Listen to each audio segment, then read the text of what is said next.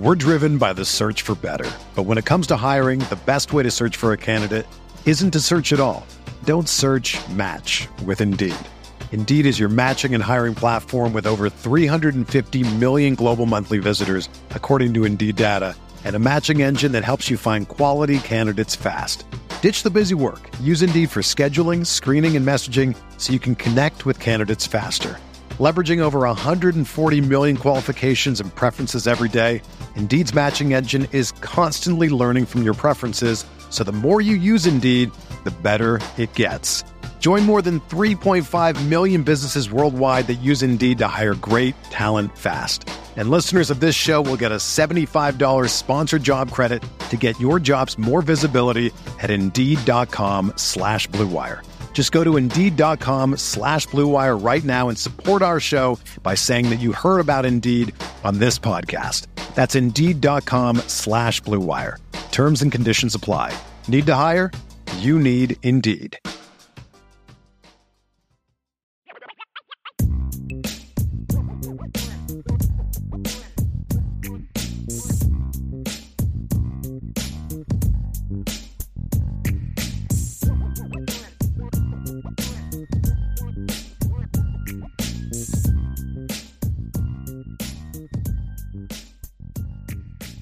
But I want to talk about the Ohio State Buckeyes and and sure. and dive into who Notre Dame's next opponent is. We're going to look at their 2013 2023 team. The Buckeyes are 3 0, Ryan. Uh, started off a little sloppy this year, did the Buckeyes. Uh, had a 23 3 win over Indiana. It was a 20 point road win over a Big Ten foe. So it's nothing to to be embarrassed by or sneeze at, but Indiana's not very good. We've talked about that. This that's not a very good Indiana football team. Indiana this past weekend lost to Louisville 21 to 14 uh, as well. And uh, went out the next week and beat Youngstown State 35 7. That's a quality FCS team. They had some good moments in the game and some not so great moments in the game. A lot of negativity. They dropped from third in the preseason polls to sixth because of their ugly wins in the first two games, which I'm not, I'm, I, I felt that was applied unevenly like, why is Ohio State dropping and Michigan's not? I mean, did you did you not watch Michigan against East? You know, against East Carolina, they actually kind of called the dogs off. But the next two weeks against UNLV, against Bowling Green, they haven't looked like world beaters either. So it, it is what it is. That's kind of what makes me think it's sort of narrative fitting. You know, let's drop Ohio State just in case they lose to Notre Dame, and then we can say that well, Ohio State wasn't as good this year. This is a good Ohio State football team, though, and and if they handle business this weekend, they're going to go back up in the rankings. There's no doubt about it. Uh, earning a top ten road win. Got back on track last week on offense against Western Kentucky. Had a buddy mine say, "Well, you know, they haven't beat anybody yet." So, well, what do you mean? He goes, "Yeah, you know, they beat some. You know, Western Kentucky's not that good." I was like, "Bro, they won nine games last year." Yeah, right. That, yep. They got a quarterback that threw for 4,700 yards last year. At their level, it's a good football team. That's a Marshall esque caliber football team right? Yep. If you want to if you want to get real with it as far as uh, as far as where, where Notre Dame is, Ryan, that's a that's that kind of level. That's the kind of that's the kind of level that they play at. And so to me, for Notre Dame, uh, this is your chance to kind of to go out there and or for Ohio State, it's a chance to go out there and, and get a win that gets people's respect back. And that's what Notre Dame is going to look to do this weekend. Uh, but that's also what Ohio State's looking to do this weekend, Ryan, is get back on track and prove to 4 0, jump back up in the rankings. When you look at the Buckeyes, Ryan, statistically, they're averaging 40.3 points per game and giving up 6.7. Their defense has been very good the first three games of the year.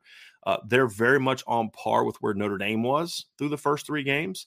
Uh, actually, Notre Dame through their first three games gave up slightly fewer points than uh, than uh, excuse me, actually first two games.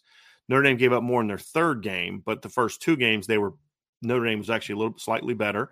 Uh, Notre Dame gave up 30 points through their first three games. Ohio State's only given up 20. Uh, sure. Notre Dame obviously offense is ahead of schedule, but Ohio State's coming off of a very explosive performance this past weekend against Western Kentucky. Now, offensively, when you look at their national rankings, Ryan, they're 20th right now in scoring offense this year at 40 points a game. Uh, they are in total, when you look at their total offensive numbers, I just uh, typed in the wrong thing. They're 24th nationally in yards per game at 474.7. And they are currently ranked this year 12th in yards per play uh, this season, Ryan. So they've they've and they've been kind of similar to Notre Dame. They've been a very big play oriented offense, you know, some 70 yard touchdown passes and things like that. So there's been some similarities. Only went for 5.7 a play against Indiana, but they were at eight against Youngstown State and then 9.4 this past week against Western Kentucky. Uh, what's been interesting, Ryan, is is they obviously we we anticipate them being a very good passing team. Ohio State's always puts up a lot of numbers passing the football. Uh, they're currently 17th, averaging uh, 318 yards per game. The Buckeyes currently rank 18th in yards per pass attempt. Ryan, they have seven touchdowns and two picks in their three games, and they currently rank 24th nationally in quarterback rating, uh, and they rank 37th nationally in completion percentage. So obviously a lot of volume and production from the pass game. The the surprise for me this year, Ryan, so far has been the running game. And they have not been a great rushing team this season. They currently rank 70th in the country right now, 156.7 yards per game. Uh, they're averaging 5.2 uh, yards per carry which ranks them 32nd. So that that shows, I think, a little bit of a better number than does yards per game because they also throw the ball a lot. But still, 32nd in yards per rush is not where you're used to seeing an Ohio State football team. Uh, they did get back on track a little bit this weekend against Western Kentucky. Gave they rushed for 204 yards and 6.2 yards per carry uh, against an Ohio State team or against a Western Kentucky team, Ryan, that was okay last year against the run. And they they were they were okay. They give up 145 yards per game. Uh, gave up 252 last year to Auburn uh, in uh, October ga- or November game. So obviously we know Auburn wasn't a, a, great football team last year. Gave up over 200 to UAB. Gave up over 200 to UTSA. Uh, but also had some quality moments as well. Uh, so that so it was a it's a good performance rushing game wise, getting back on track a little bit. But the the there, there's talent in the backfield, Ryan. There's talent outside. There's no question about it. What's what's really been the reason that Ohio State hasn't been quite as dynamic offensively to start the season as they're used to being, in my opinion. You know, because last year they only scored 21 against Notre Dame, uh, but the next, I mean, they they didn't score lower than 49 or 45 the rest of the way until you had that November 5th game in the bad weather Northwestern, and then after that it was 56 and 43, and then then they had the Michigan game. So, I mean, you were 45, 77, 52, 49, 49, 54, 44 last year, 44 against Penn State. So they're not scoring quite at the rate that they have in the past.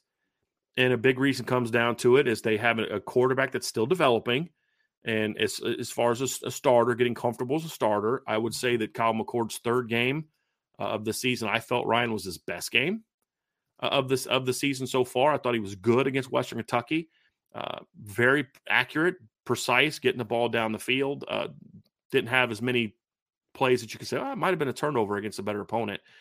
And uh, and of course, their offensive line has been a, a, a, bit of an issue for them as well, and, and been a problem for them as far as running the football a little bit this year. And honestly, when you break them down, Ryan, uh, they are a team that I feel when you when you watch them play, they don't give up a lot of sacks, but they they haven't got a lot of movement this year either and I think that's been a bit of an issue for Ohio State is not a lot of negatives. They rank top 20 in sacks allowed, top 20 in tackles for loss allowed, but they're just not getting the push that they normally get. And that's been a big reason for it is they've got a new look offensive line, transferring at left tackle, new starter at right tackle, new starter at center. Uh, Matthew Jones has been back and forth between right guard, left guard in his career. So he, he's experienced there. Donovan Jackson's, I think, one of the better guards in college football, in my opinion. Um, so th- those are really the two reasons that you look at and say, hey, man, this is this is where they've got to get better if they're going to get back on track as an offense. This, this, quarterback needs to continue to develop, which I think he will. And their mm-hmm. offensive line has to play a lot better because one thing we know, Ryan, is they have a lot of talent on the perimeter and a lot of talent at running back. We're driven by the search for better. But when it comes to hiring, the best way to search for a candidate isn't to search at all. Don't search match with Indeed. Indeed is your matching and hiring platform with over 350 million global monthly visitors, according to Indeed data, and a matching engine that helps you find quality candidates fast. Ditch the busy work. Use Indeed for scheduling, screening, and messaging so you can connect with candidates faster. Leveraging over 140 million qualifications and preferences every day, Indeed's matching engine is constantly learning from your preferences, so the more you use Indeed, the better it gets. Join more than 3.5 million businesses worldwide that use Indeed to hire great talent fast. And listeners of this show will get a $75 sponsored job credit to get your jobs more visibility at Indeed.com slash BlueWire. Just go to Indeed.com slash BlueWire right now and support our show by saying that you heard about Indeed on this podcast. That's Indeed.com slash BlueWire. Terms and conditions apply. Need to hire? You need Indeed. The game Notre Dame fans have been waiting for all season is here as the Fighting Irish get ready to play the Ohio State Buckeyes. And if you're still looking for tickets to this titanic battle, Game Time is the place for you. They take the stress out of buying tickets. Game Time is the fast and easy way to buy tickets for all the sports, music, comedy, and theaters near you. With killer deals on last minute tickets and their best price guarantee, you can stop stressing over the tickets and start getting hyped for the fun you'll have. Forget planning months in advance. Game Time has deals on tickets right up to the day of the event. Get exclusive flash deals on tickets for football, basketball, baseball games, concerts, comedy shows, theaters, and more. The Game Time guarantee means you'll always get the best price. If you find tickets in the same section or and row for less, Game Time will credit you 110% of the difference. It's the fastest growing ticket app in the country for a reason. Get images of your seat before you buy so you know exactly what to expect when you arrive. Buy tickets in a matter of seconds, two taps, and you're set. Tickets are sent directly to your phone so you never have to dig through your email. Snag the tickets without the stress with Game Time. Download the Game Time app, create an account, and use code IRISH for $20 off your first purchase. Terms apply. Again, create an account and redeem code IRISH for $20 off. Download the Game Time app today. Last minute tickets, lowest price, guaranteed. That's gametime.co. Well, I, I, think that usually the early portion of the season, it's about kind of finding your identity. But actually, I, I think Ohio State already has their identity. It's just about making things fit into their identity, which gets a little bit funky at times. Like, I think we know who Ryan Day wants to be as an offensive play caller, right? Like, I think we know what he ideally wants to be.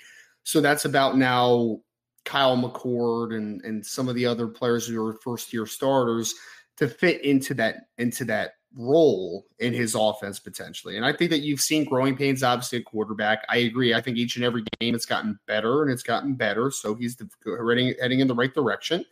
I think that he's a player, you know, not to get too much into the weeds, but I think that he is a player that if you get pressure on him, he's going to be you know, it's it's going to be a struggle at times, right? And I think that that's the biggest thing is I agree with you that Ohio State's offensive line has been surprisingly efficient in pass at pass blocking so far. There hasn't been a lot of a ton of pressures, a ton of sacks given up.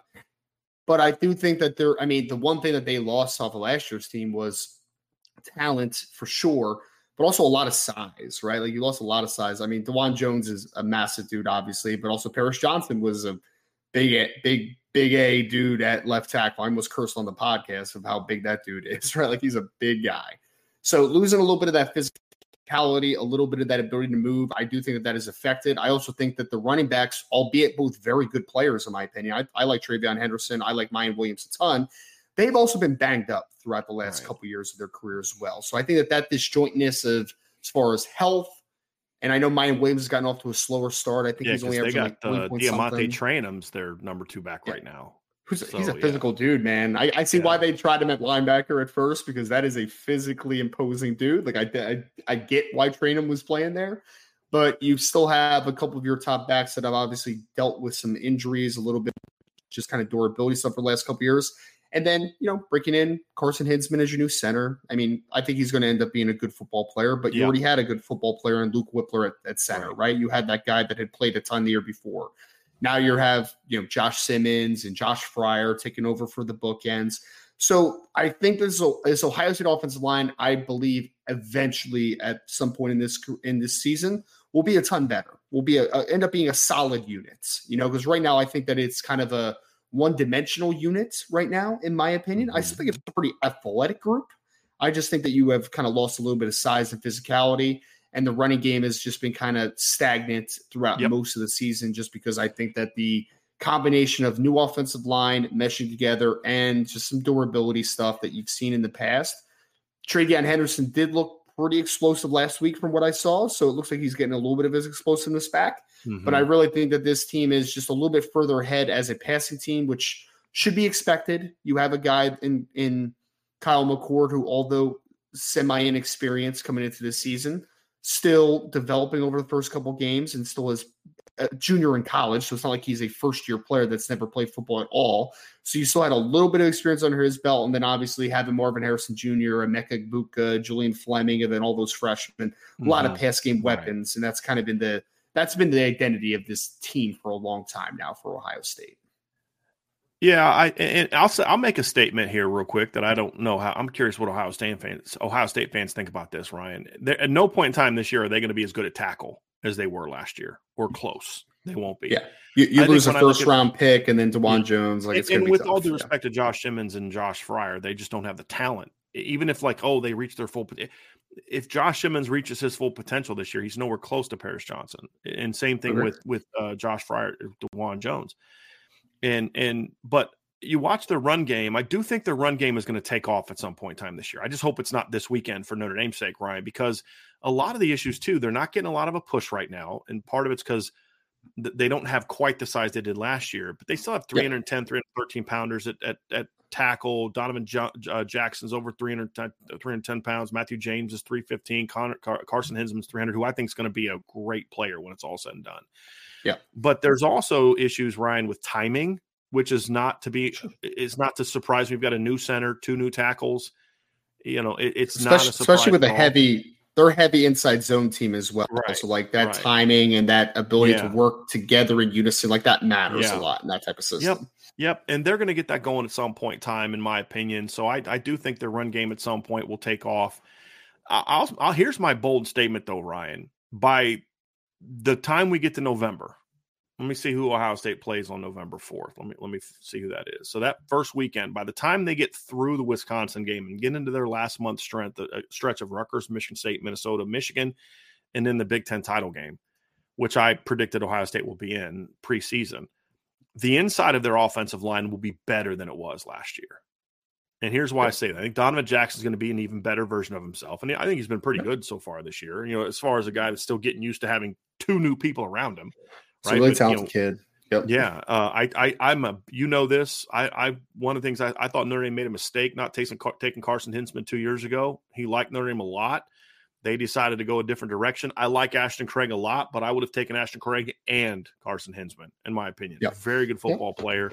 Um, he he has got a little bit more body to him than Luke Wypler did. He just doesn't have the experience that Luke Wypler had. I think he's more in like the Josh Myers mold comparative to yeah. Luke Wypler mold. Yeah. Yes. Yes. And he's going to be a good player. And and I've always liked Matthew James as a good steady guard. Uh, so I think by the and he's played a bunch. He was part of that group last year. So I it it really comes down to once Carson Hinzman gets comfortable being the center I think that's when the interior of their offensive line really starts to take off. And that's when I think you'll see that group be better. And that's when you'll see Ohio State's offense start to take off because they're they're going to struggle to match what they've been in recent years if they have to rely on Car- on Kyle McCord to throw for 370, 380, 400 yards every game.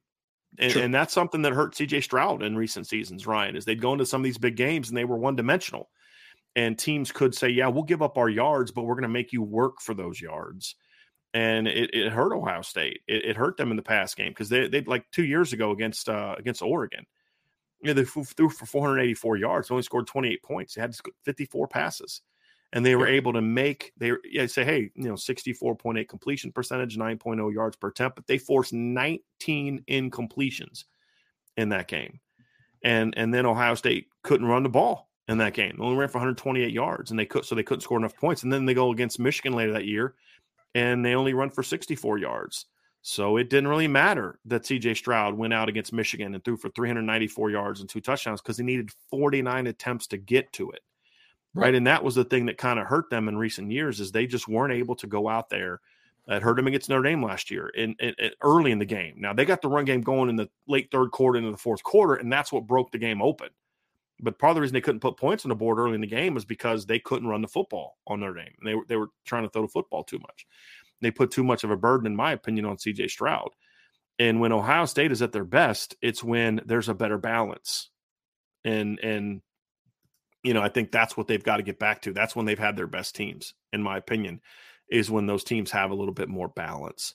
And I think yeah. the offensive lines can have a chance to, to get that. Because, like, when Marvin Harrison got hurt, why could they not still beat Georgia when he went down? Because couldn't run the football. When they needed yards at the end of that game, they couldn't get them. Right? They couldn't get them. And and that's that's not who Ohio State was when Urban Meyer built them from you know, you had that, you had the Jim Tressel era where they were good in the late in the Jim Tressel era, but they weren't the same team they were at the beginning of the Jim Tressel era where they could they could go beat a Miami. And then of course they they go down and, and you have the Luke Fickell year in between all that trauma and all that kind of stuff. And what Urban Meyer did was established a physical, punishing football team. They went into the college football playoff in 2014 against Alabama and just physically kicked their butt. Yep. And you know, Bama had a chance to pull away early couldn't take advantage. And then Ohio State's ground game and defensive line just took that game over. And that's what made Ohio State. And they're not that team right now. And they're going to, but I do think they're trying to get back to being that team. And I think the interior of the offensive line is going to be the key to that. And if there's, if they're going to be as good as I think they can be by the season's end, eh, you know, that's, that's, that's what's going to make them dangerous when they, when they play Michigan and, and get into the Big Ten title, if they can also then get into the Big Ten title game. I do think that that's the recipe for success. Because I mean, if you ask me who are the best players on Ohio State's uh, offense right now, I mean, Donovan Jackson would be in the conversation. But the top guys on that offense right now, at least from a talent perspective, are Marvin Harrison Jr., Emeka Egbuka, TreVeyon Henderson, and then you move down to like the, you know, the Cade Stovers and the Miyan yes. Williams of the world, right? I mean, so like they they have a lot of skill position talent, but I really think that what was missing off of last year's team was TreVeyon Henderson being banged up, he wasn't the same guy that he was the year before. And I think that if he is the same guy, I think Ohio State is a really difficult team to stop. Because the one thing, Brian, is like if you if uh, CJ Stroud, I feel like Ohio State, if they had to get into a situation where CJ Stroud had to be a guy, right? He can make a lot of plays because he was the number two overall pick, right? He's a very talented player. I'm not as certain that Kyle McCord can just put someone on his back and be Correct. that guy on a week to week basis. Could he do it every once in a while? Sure. But he is going to be at his best, in my opinion, when there is a semblance of balance because he is a guy that I think is going to work well off of RPO play action and getting guys in space and not just being a guy that is just dropping back every single play. So I think that this team needs balance. I think that they will try to get to that balance level. But balance will only be achieved if certain players are able to one stay healthy and two step up to the plate. To your point, right. right? So I think that, that is a very important element to this team reaching its potential. They certainly have the point, the pieces. They certainly have the tools to be able to be yeah. that team. But it's about the maturation of some players. Like Kyle McCord played a lot better against Western Kentucky, but this is the biggest challenge that he's going to have so far this year, right? Like this is a completely mm-hmm. different animal than the three games you start this year and then Akron that you started a couple years ago. This is a completely different animal. Can TreVeyon Henderson stay healthy? Can Miyan Williams stay healthy? Can this offensive line gel? There are some question marks about this Ohio State offense. They're still going to score a lot of points this year because they're talented. They're really talented, and they have a guy that, can, that is a really good offensive mind call calling plays. So they're still going to score points, but are they going to score efficiently in the games that matter most? That's my question for, for this team right now and I think they will by the time we get to November. Notre Dame needs to make sure that doesn't happen in September. That's going to be the key in this game. When you look at the Buckeye offense, Ryan, um, they they are mixing up personnel well this year. They're doing a lot of two tight end stuff this season. Actually, there's three different tight ends that have gotten, I believe, uh, over 20 snaps, about 20, 30 snaps this season. So they're not afraid to go 12 personnel. They're doing some different things in the run game in that regard but they're still a, a, very similar team schematically and structurally to what they've been in the past. Uh, still rely a lot on the quick passing game, working the levels concepts. They've taken some shots. They, they're letting Dev, uh, Kyle McCord throw the ball down the field. They are, and, and that's something that that uh, I think has been needed a little bit in this offense. Is just a little bit more willingness to uh, really attack down the field and playing to the, the strength of your team. See, even uh, I think it was the Indiana game. They took an early shot down the field to Julian Fleming and it wasn't even uh, it wasn't even Marvin Harrison or or uh, Emeka Egbuka, and then obviously Marvin Harrison's had a couple seventy yard touchdowns the last couple weeks as well. It's but there, there's definitely been an, a willingness to th- attack down the field with Kyle McCord at quarterback. So I don't know if that's a, a, a philosophical change or if they, if that's just something they've seen from Kyle McCord. He he throws a really nice deep ball. You know, maybe there's some confidence there. I'm I'm not quite sure why, but it just seems to me like they are more willing to do that. I, I would have to do a little bit more of a statistical study, but that's been that's been kind of one of the knocks I've had on Ohio State in recent years. Ryan, it's just at times a little bit of an unwillingness to be really aggressive throwing the ball down the field with guys that you should. And I I kind of understood it when you had Chris Olave and Garrett Wilson and and those guys because they were great route runners, you know, and just could get open on those intermediate zones. But when you've got like a Mecca and you've got Marvin Harrison, I feel like that's an offensive recipe for, hey, be more willing to take more shots. You're, and, you're a lot bigger yeah. at wide receiver than you've been in the last few years. I mean, yeah. to your point, Chris Olave was six foot, 180 something pounds. Garrett Wilson was 5'11, 180 pounds. Like neither of those guys are big dudes. I mean, even before that, I mean, eh, a little bit before that, they had guys like Parris Campbell and Curtis Samuel, and like those guys were not big dudes either. They right. were more after catch yes, players, exactly. right? Like you're gonna right. you're gonna take you're gonna create explosive plays in different fashion. This team, I mean, you have Marvin Harrison Jr. that's 6'3, 6'4. You have Emeka Egbuka, who's a slot guy, but he's still 6'1, 205 pounds. You have Julian Fleming, who can play outside the numbers. You have Carnell Tate, who's 6'2. You have a lot more size, and now they're also getting Cade Stover involved in the passing game, which they haven't gotten tight ends involved a ton over the last few right. years. I know Cade had a pretty good year last year, but they are getting him involved in a much higher volume and more explosive play wise over the first few games as well. So I think that this is a bigger wide receiver group, and I think I think people have a misconception with how teams take the top of a defense sometimes. They just think it's pure speed, right? But I'm like, no, I want I want length working down the field outside the numbers too, right? Like I want some size. And Notre and Ohio State has a lot of size on the outside. They have a lot of size in the middle of the field. Again, I mean, Emeka Egbuka is your smallest starting receiver at 6'1, 205 pounds. I think him and Julian Fleming are around the same. So it's like, yeah, they, they were a much bigger wide receiver group than maybe we've seen at Ohio State over the last couple years. Whether you're a world class athlete or a podcaster like me, we all understand the importance of mental and physical well being and proper recovery for top notch performance. That's why I'm excited that Unifyd Healing is sponsoring podcasts on the Blue Wire Network. Unifyd Healing is a new and super innovative global network of wellness centers powered by Energy Enhancement System, or EE System. If you haven't heard of the EE System yet, then you'll want to listen up. This technology promotes wellness, deep relaxation, purification, and rejuvenation.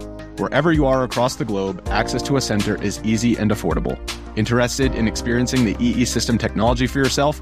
Go to unifydhealing.com slash bluewire to learn more and find a center near you. That's unified, U-N-I-F-Y-D, healing.com slash bluewire. No material or testimonials on the Unifyd Healing website are intended to be viewed as medical advice or a substitute for professional medical advice, diagnosis, or treatment. Always seek the advice of your physician or other qualified healthcare provider with any questions you may have regarding a medical condition or treatment and before undertaking a new healthcare regimen, including EE system. For the ones who work hard to ensure their crew can always go the extra mile, and the ones who get in early so everyone can go home on time, there's Grainger, offering professional grade supplies backed by product experts so you can quickly and easily find what you need. Plus, you can count on access to a committed team ready to go the extra mile for you. Call, clickgrainger.com, or just stop by. Grainger, for the ones who get it done.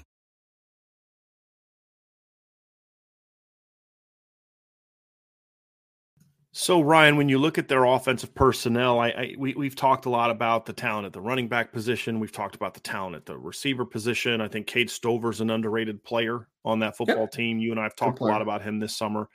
Uh, they've had a couple other tight ends working in the mix uh, this season so far. Joe Royer's one who's kind of a blocking guy, and for some reason, the other kid who I was watching off of 88, his name is escaping me right this particular moment. I'm looking it up. Give me one second here, everybody. I'll have this here for you. Um, but the other tight end that they've been using is uh, J- Jelani Thurman. No, that's not who oh, it is. It's uh, it's Gee Scott. Excuse me, Gee Scott. Oh, Gee Scott, former so, wide receiver. Yeah. Uh, yeah. So they've been using him as well. Uh, 88's Gee Scott.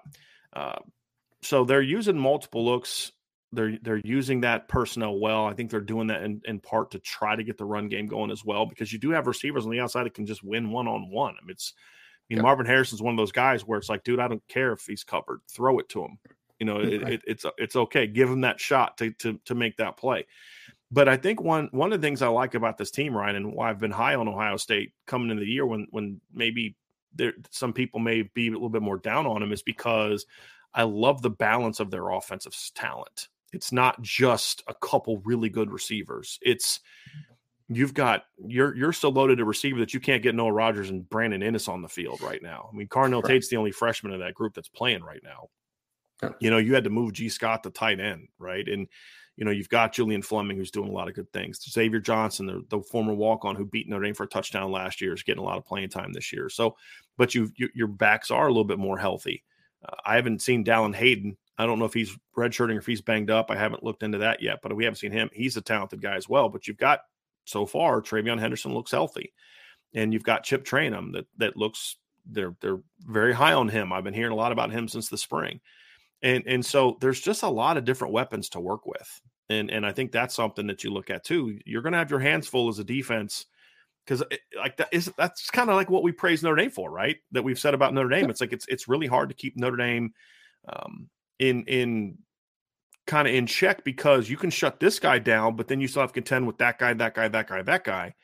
And ohio state has that too but they're even more dynamic obviously at the wide receiver position this season uh, with Marvin Harrison and Emeka Egbuka. They're more dynamic, I would say, than anybody at, at receiver in college football outside of, you know, the only team that to me that can even be in the conversation with Ohio State right now as far as a one-two punch is Washington right now. That's that's that's it. You know, m- maybe Texas if AD Mitchell can continue to, to take off, but but right now, I'm with all due respect to Xavier Worthy, he's not Marvin Harrison.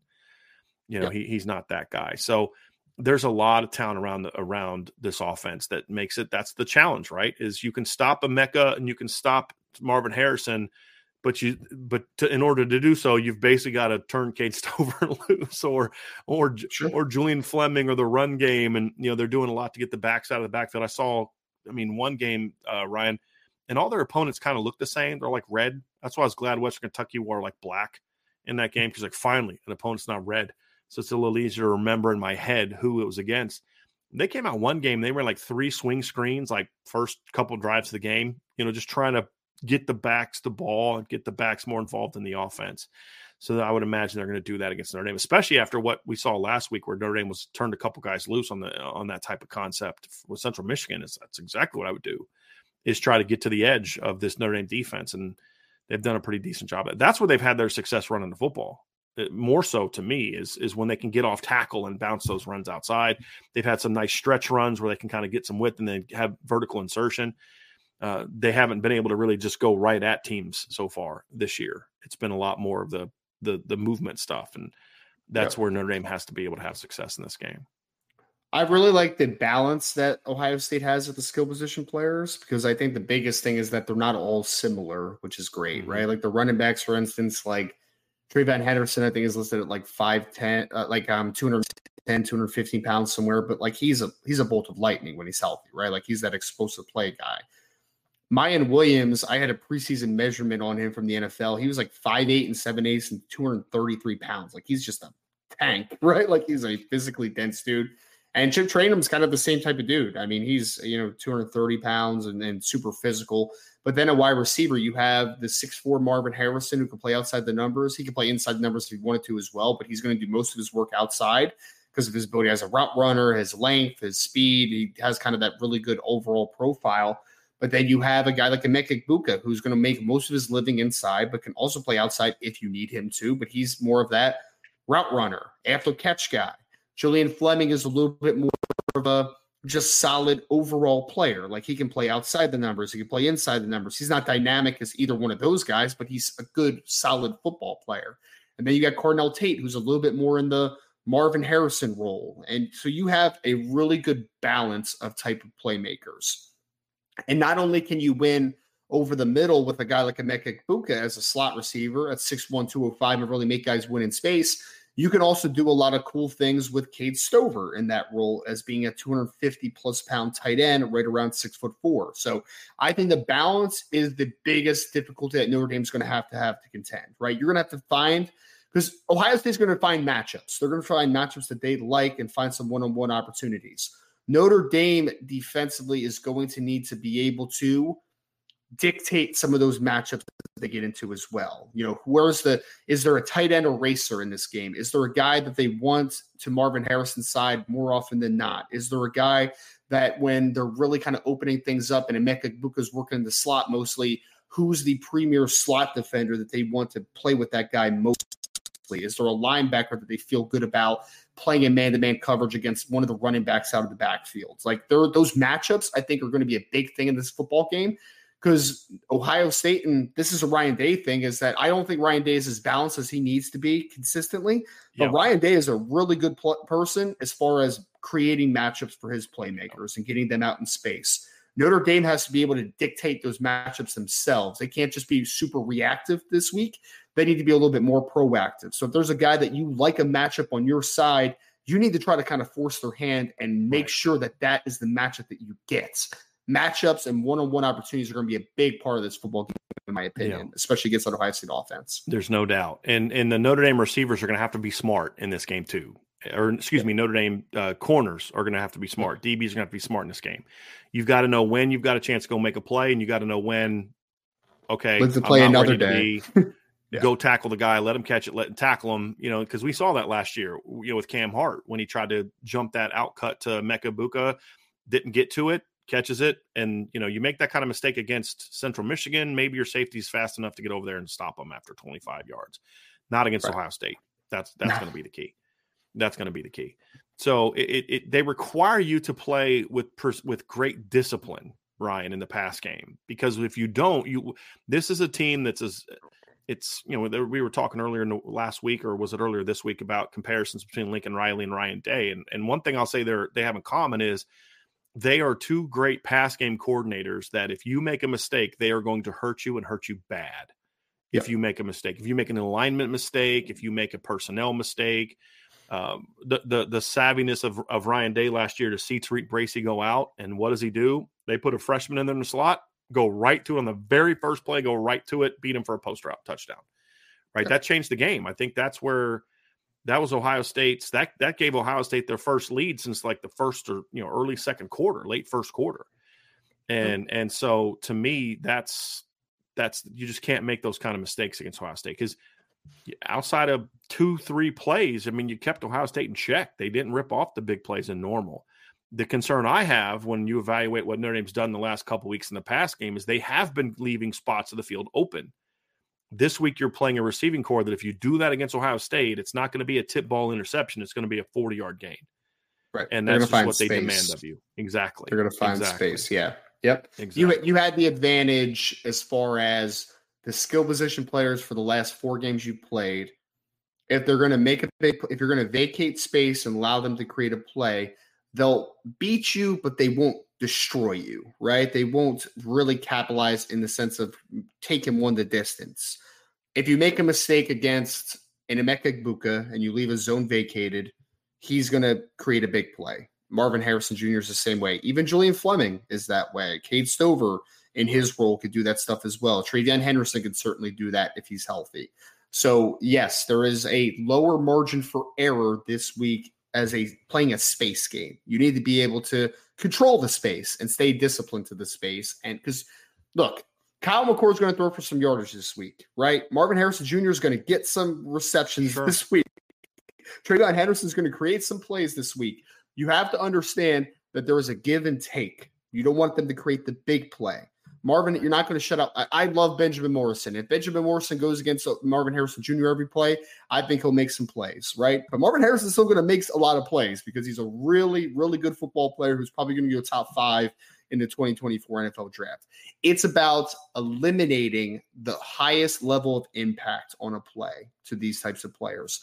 Right. Keep Emeka Egbuka to 12 yards. Don't let him turn it into 30 plus, right? Marvin Harrison Jr., keep him at the catch point. Don't let him, you know, create a big play down the field, shake someone off, and then go for 60. That's the keys is to limiting the impact that very talented football players can bring to the table. That I, right. that's a paramount thing for Notre Dame this week. It's very similar to what we saw last year, Ryan. Like, look, right, Marvin Harrison last year against Notre Dame had five catches, 56 yards. Benjamin Morrison broke up a pass against him, but it was on 11 targets. It's got to be that. We've talked about this this summer. Like, I don't care if Marvin Harrison has seven catches for 120 yards, but it has to be on like 15 targets, 13 targets. It has to be on a lot of where you've created more negatives. And you look at the Georgia game, that is one thing Georgia did well is yes, he had five catches for 106 yards, but it was on 10 targets. It was a 50% success rate. that's going to allow you to create enough stops for your offense to then go down and counter and get scores. And that's what they did. Maryland did a decent job of that last year. We had five catches for 68 yards. It's a good game, but it was on 11 targets. And what right. you can't do is is like what he did to Penn State last year. He had 185 yards receiving, 10 catches on 12 targets. Right? That that's a difference. And and so and then the other thing that we've talked about too, Ryan, is you can't if Marvin gets his, you got to make sure nobody else. I mean, you've got to be able to, to handle the other matchups as well. And that's what honestly makes this team difficult is because you do have other guys that can beat you. But that's it, it's not so much, you know, can they can they stop Marvin Harrison? Can they stop this guy? It's more about can you make sure that you then don't get ripped up by the run game, that you then don't get ripped up by Emeka Egbuka, that you don't then get ripped up and give up four catches for 75 yards to Cade Stover or or you know Julian Fleming and those type of guys. And that's what again, that's what makes it difficult, but it's what you need to do to to to win this kind of football game, right? And that's exactly what the recipe has been for teams in the yep. past. Is yeah, Georgia gave up their yards to Ohio State last year in the pass game, but Ohio State couldn't run football on them, so it wasn't it wasn't enough. It wasn't enough to get yep. the job done. And, and it and was very Notre Dame's gonna have to be. It was very demoralizing in last year's game too. When in the fourth quarter, when it's a 14-10 football game and you still have a chance that Ohio State is just able to assert their will on you, right? And it was yep. just downhill running. It was Miyan Williams, and you just could not counteract and stop it, right? And like that's right. the biggest thing is that Ohio State has the type of players that even if you take something away, they still have other tools in the toolbox to be able to make a lot of plays. That's why you need to be smart. You need to understand how to dictate matchups. You need to be aggressive at times, but you also need to understand, like, hey, man, we're not just going to throw everything fire and pray that it all works out, right? There has to be a really key game plan in this one. I think that for me, like I, I think that Al Golden has it in him. I think he's shown that he can potentially do that. I think of like a couple game plans that I've really liked, and there was one or two that I didn't love so far this year. So defense needs to be ready to play because they are certainly going to be challenged against a very talented Ohio State offense move to the other side of the ball, Ryan, and, and talk about the Ohio State defense. This has been the best part of their team so far, uh, statistically and on film. Uh, The Buckeyes this year have have been a very, uh, I mean, just shut down defense so far this season. When you look at what they've been able to do, they're only giving up right now 223.7 yards per game and three point was it 3.6 yards per play. None of their opponents have had more than 284 yards and the, you, they did that this weekend against the Western Kentucky team, Ryan. That that if you're not familiar with Western Kentucky, Western Kentucky averaged almost 500 yards a game last year, and and this is a team that puts up a lot of a lot of yards. They're an air raid team. They put up 465 against South Florida, 433 against Houston Christian. Not as dynamic as they were last season, but still a, a team that when you hold them to 284 yards and only 204 passing yards, that's a that's a good day's good day work uh, for Ohio State's defense, Ryan. And so when when you look at who where they are, and we talk about how you know Notre Dame's defense ranks really high, they're doing really well.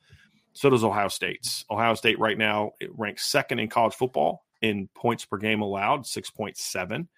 Uh, they rank third in college football at 223.7 yards per game. That's uh, 11 higher than Notre Dame, about 10 and a half higher than Notre Dame. Notre Dame's fourth in in total defense.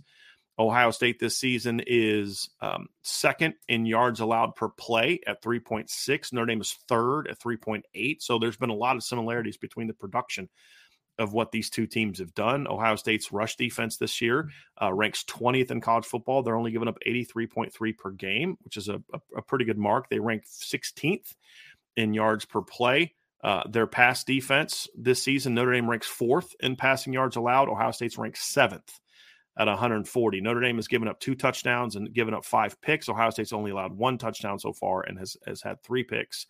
Uh, Ohio State ranks, uh, f- uh, let's see here, eighth in uh, pass efficiency defense. Notre Dame is currently first. And the Buckeyes also rank ninth in yards allowed per attempt this season. Notre Dame is 13th. So even though Notre Dame has got a better pass efficiency defense, Ohio State's allowing uh, f- uh, fewer plays per play. Notre Dame is currently second in, in completion percentage allowed. This is one area where Notre Dame uh, has a bit of an advantage. Ohio State's at 33rd at 55.8. But I would argue that Ohio State or Ohio State played a better pass team in Western Kentucky than anything Notre Dame has faced this year uh, as far as passing attacks. So I think that factors into it as well. So Ryan, this is a team that that so far, you know, you and I said last year it wouldn't, you know, we we warned Ohio State fans don't think that it's going to be an automatic turnaround. That's not who Jim Knowles is. It's a very complex defense. It's a there's a lot to it. If you look at his history, going back to Duke, going back to Oklahoma State, it was oftentimes year three, really, at those places that you saw it start to really figure it out. I, I, I we anticipated it would happen a little sooner at Oklahoma State, Ryan. Or I mean Ohio State, Ryan, because there's better players. Sure. Where at those other two places, he had to rebuild the roster and the defense. Now it's just, dude, you've got the talent. Now just figure it out. And so far, the, they've done pretty well. Here's what I want to get into, Ryan. Let's talk first a little bit about what Jim Knowles is doing this year. I, will be honest, they have not been as it, it, they've kind of done what I wish Notre Dame would do more of they're not as exotic as they've been in the past. They're doing a lot of just line up and fly to the ball. I mean, they're they're bringing yeah. their pressures and they're doing stuff, but they're just lining up and saying our guys are better than your guys. We're going to line up in our four two five and just attack, and that's worked for them so far in three games. Yeah, well, and I I think that they have always had obviously a lot of talents, you know, and I think that for me it's you don't have to be exotic when you have talent, right? You really don't. I mean, as a defensive coach, I always wanted to be as simplistic as possible and when I um, be aggressive when I wanted to be, right? Not not aggressive out of necessity, aggressive out of when you out of luxury. Like that's my biggest thing, right? And I think that for me, it's we've seen growth for some players this season so far. And again, it's a three game sample size against not the best competition in the world. But Denzel Burke, for instance, looks a whole lot better than what he looked last season. I did not think he was a great player last year. I think Denzel Burke is playing really good ball this year. I think the safeties have been cleaner this year. You know, Ronnie Hickman mm-hmm. moving on. I know Josh Proctor's still been banged up and everything, but like Lathan Ransom has been a pretty good football player so far. The linebackers on the second level have been good and clean, and I expected that one. Right, Tommy Eichenberg and Steele Chambers, I thought played really good football last year, so they've been clean. And then the front four and they have depth there. You know, you talk about the defensive tackles of Michael Hall and Tyleik Williams and also Ty Hamilton, and then the defensive ends with JT Tuimoloau and Jack Sawyer and a couple of the young guys they have there. They they have dudes up front. It's just about consistency on a snap to snap basis. They've been more consistent this year. But my biggest takeaway, Brian, of this defense is one, I think they're more comfortable. But two, I think they've been better on the back end than what they were last year. I think the secondary has taken yeah. a massive step forward. I think Denzel Burke has been a whole lot better than what he was a year ago. Because Ryan, if you look at the Pro Football Focus numbers, and, and, again, what do we always say about Pro Football Focus? Don't pay attention to their grades, but pay attention to their data collection. And I do like their data collection. And if you look at Ohio State this season, people Notre Dame fans talking about how Notre Dame doesn't get any pressure on the quarterback. Guys, I had to break yeah. it to you, but if if you watched Ohio State, I mean, they haven't got a lot of pressure on the quarterback this year, Ryan. I mean, they had if you go if you look at the numbers, I'm to pull it up here right now. Uh, let me pull up the Ohio State uh, defense here real quick. Just give me one second here. So if you look at this past game, they've had uh, five sacks in three games, right? Just solid. But if you look at it against Indiana, they were credited with 13 total pressures, one sack and two hits on the quarterback by Pro Football Focus. If you go to week two, against Youngstown State. They were only credited with eight total pressures, two sacks, and one hit on the quarterback. This past week, they were a little better against Western Kentucky. They had 20 total pressures, two two uh, sacks, and five hits on the quarterback so far this season. And you know, when when you look at Notre Dame, Notre Dame had 10 against Navy, two hits and th- two sacks and three hits on the quarterback. That was against Navy you know, who, who doesn't throw the ball that much. Now, Notre Dame had 19 pressures, one sack, eight hits on the quarterback against Tennessee State. Uh, you look week two against NC State, they had 28 pressures, uh, one sack, four hit on the four, three hits on the quarterback, and then this past week against Central Michigan, Notre Dame had it was their lowest production of the season on a per snap base on a per pass attempt basis. They had 14 pressures. That's it and two sacks and three hits on the quarterback. And they they did not do a very good job getting pressure on the quarterback. However, that's still better than what Ohio State's done every week but one, and then not much worse than what they did in their best week. Their pass game success so far has come because they have been very disciplined in their in their back seven, as far as jumping routes, beating guys to spots, uh, and their corners have been pretty good so far. I'm not a big fan of their corners, Ryan, based on what we've seen, but you can only go off what you see on film, and what we've seen on film so far is their corners have been pretty good. Uh, they gave up one big play early to Youngstown, but that's against Cameron Martinez, who barely plays. I think he's yeah. maybe 10 snaps the whole season. But when you look at what their their main guys have done, they've done a pretty good job so far this season of limiting uh, what teams are doing them, throwing the football. And they've played one team so far who's been pretty good. If you look through it for three games, Ryan Denzel Burke, according to Pro Football Focus, has given up only three catches on seven targets for 42 yep. yards. And uh, Davison Igbinosun, I think, is close to, he's four of eight for 52 yards in, in those games. And so that's been a big key for them, Ryan, is, and their safeties have been especially effective. I think uh, looking at Josh Proctor, he's one of four uh, for two yep. yard completion. That's it. Lathan Ransom 0 for 1 so far this season. Malik Hartford played a little bit against uh, Youngstown because I, I think Proctor was a little banged up going to that game. He was, uh, although yeah. I believe he still I believe he still played, but he just didn't play yeah. as much. It, it was and, the most uh, Josh Proctor thing of all time that he actually had one of the best games of his career, but then he got banged up and still yeah. missed a little bit of time. Most yep. Josh Proctor thing of all time. Yep, yep, absolutely. So I mean that's been that's been the key for what they've been able to do so far. Ryan is is have success in that regard. And when you talk about their production, um, you know, it matches very similarly to what Notre Dame's guys have done this season. In in when you look at what, what Notre Dame's corners have done, and we've talked about how well their corners have played this season, the level of production they've given up is very similar to what what what Notre Dame's guys are doing. Notre Dame's guys are doing. So I have been impressed what I've seen from them so far. Uh, Benjamin Morrison in four games has given up uh, four catches for 37 yards uh, on 11 targets, and Cam Hart has given up three catches for 63 yards on 11 targets. So uh, both cornerback tandems are holding opponents as a whole under uh, the starting corners are holding opponents under 50%. Actually, Notre Dame's are holding theirs under 40%. But again, I would say Notre Dame hasn't played played a pass attack as good as Western Kentucky's. Not that Western Kentucky's is phenomenal. They, I believe they lost their top receiver from last year, Ryan. And as I've said before, this kid's a good quarterback, but he's not Bailey Zappe he's not as dynamic as what Bailey Zappe was in that offense. I think threw for like a thousand less yards last season. So, uh, but still, they've done a pretty good job. So I agree with you, Ryan. And and they've done it. And I think part of the success has been because Jim Knowles, to me, I could be wrong. Correct me if I'm wrong. I know you watch a lot more uh, of their film because you know from last year, but and from Oklahoma State, but they they just don't seem to be doing as much as he's done in the past. It, it just there seems yeah. to be now maybe he's just holding it all back for Notre Dame, maybe. Yeah. Uh, I, I, doubt it. It just seems to me he's like, hey, I got really good players. I don't have to scheme my way into success all the time. I could just we could just line up to a degree and say, hey, my dudes are better than your dudes, and and I don't need to throw a million things at you if you can't stop what we're doing. And it, it's it's worked so far. It's been really good so far. I mean, they, they obviously look the part, right? Because they have a lot of talent. I mean, they have three to four dudes on the defensive line that'll play NFL football in some capacity. Both linebackers will play in the NFL, Eichenberg and Chambers. You have at least one or two safeties that'll play in the NFL. Both starting cornerbacks have a chance if they're developed properly. So there's NFL players all over the place for Ohio State. It was always like that, though, even in the previous regime. It's just been about development, consistency, and putting guys in the in better position. And I think that yeah they're playing fast right now. They're playing fast because I think they trust what Jim Knowles is doing yeah. and the positions that they're putting them in right now. And I think he's showing trust in them. I actually made one mistake, Ryan. The numbers I gave on their corners were from the Western Kentucky game. Okay. Denzel Burke on the season has given up five completions for 66 yards on 17 targets. So he's holding opponents to a 29.4 uh, percent completion percentage this season. So he's obviously been uh, pretty good in that regard.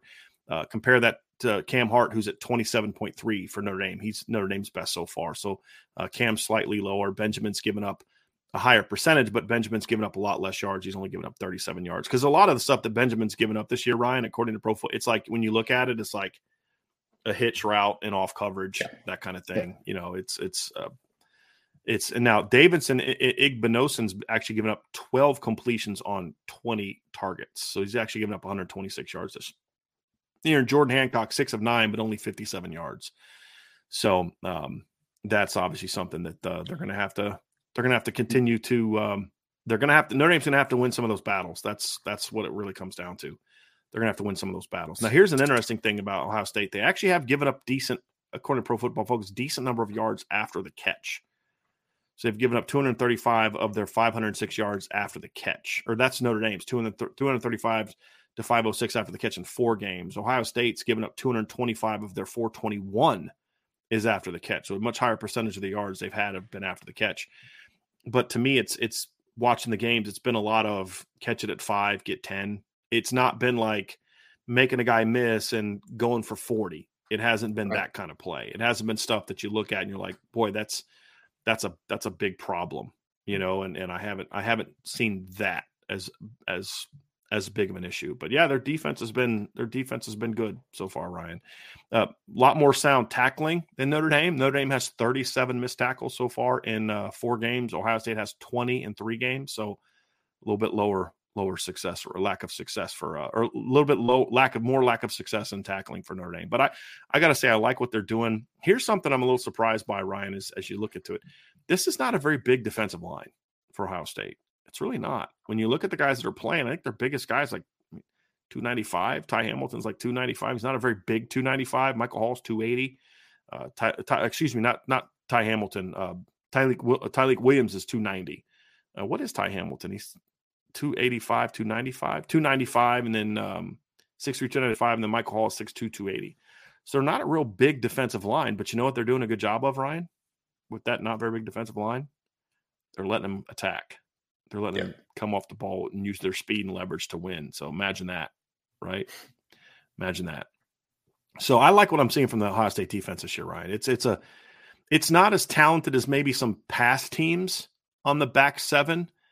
Like I like Tommy Eichenberg and Steele Chambers a lot. This isn't this isn't like the 2015 linebacking core with like Darron Lee and Josh Perry and you know Curtis Grant and and uh, uh, who Raekwon McMillan, coming off the bench. You know, I mean, you don't have you don't have a secondary filled with first and second round draft picks like that 15, you know, Vonn Bell and you know, and, and all those guys. Was it Eli Apples, Vonn Bell? Who was the other corner they had that got drafted um, by the Raiders? Damon Arnette. No, no, no. The uh, the the uh, Jerry Conley, Gareon Conley. Didn't oh, he get drafted Conley. by the Raiders as well? Who did he get drafted by? I think he might by the Raiders. Yeah. Yeah. So he was the other corner. I mean, they had they had a. They're not that type of talent level in the defense, but it's still a, a talented group of players. But they're just playing good football right now. That's the thing we've yeah. seen from Ohio State so far on defense. Anything to add, Mr. Roberts, about what you've seen from them on defense, breaking down the film? I'm in. They they they've always had the talent. It's always been about taking advantage of that talent. So they're mm-hmm. they're a fast defense. They are. I, I don't think Tommy Eichenberg is the fastest player of all time, but he's a very very heady player, very sound, always in the right position. Steele Chambers can run. Lathan Ransom can run. Denzel Burke can run. The whole defensive line can run. So it's a fast defense. A lot of a lot of yeah. there. And they play to it. That's the thing I like is they play to it. They play to what they do. Um, yep. Special teams wise, Ryan, not a whole lot to, you know, not a whole lot to gather from the three games they've played. I mean, really don't know a lot about what they do kick return wise.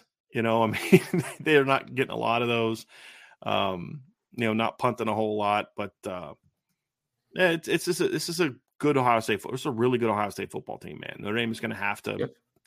Just have to be ready for this game. There's no doubt about it. This is a good football team. And this is going to by far be the biggest test that both of these teams have had all oh, season oh, so far. far. By by, by, a, by, a, by a bunch.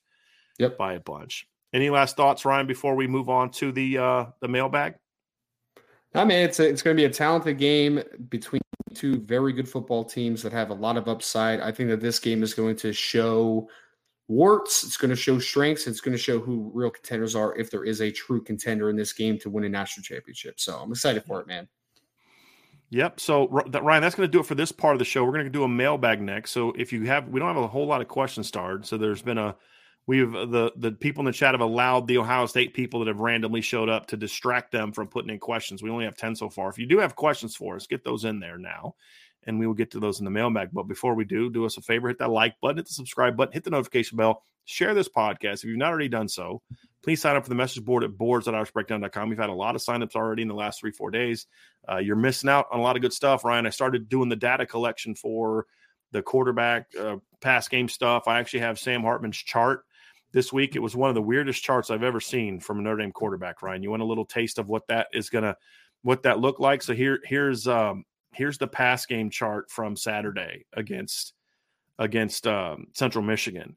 On intermediate throws of 10 to 19 yards, Sam Hartman went one of six for 11 yards, 11 to uh, 10 to 19 yards. On throws of 20 plus, he went four of five for 232 yards uh, against Central Michigan.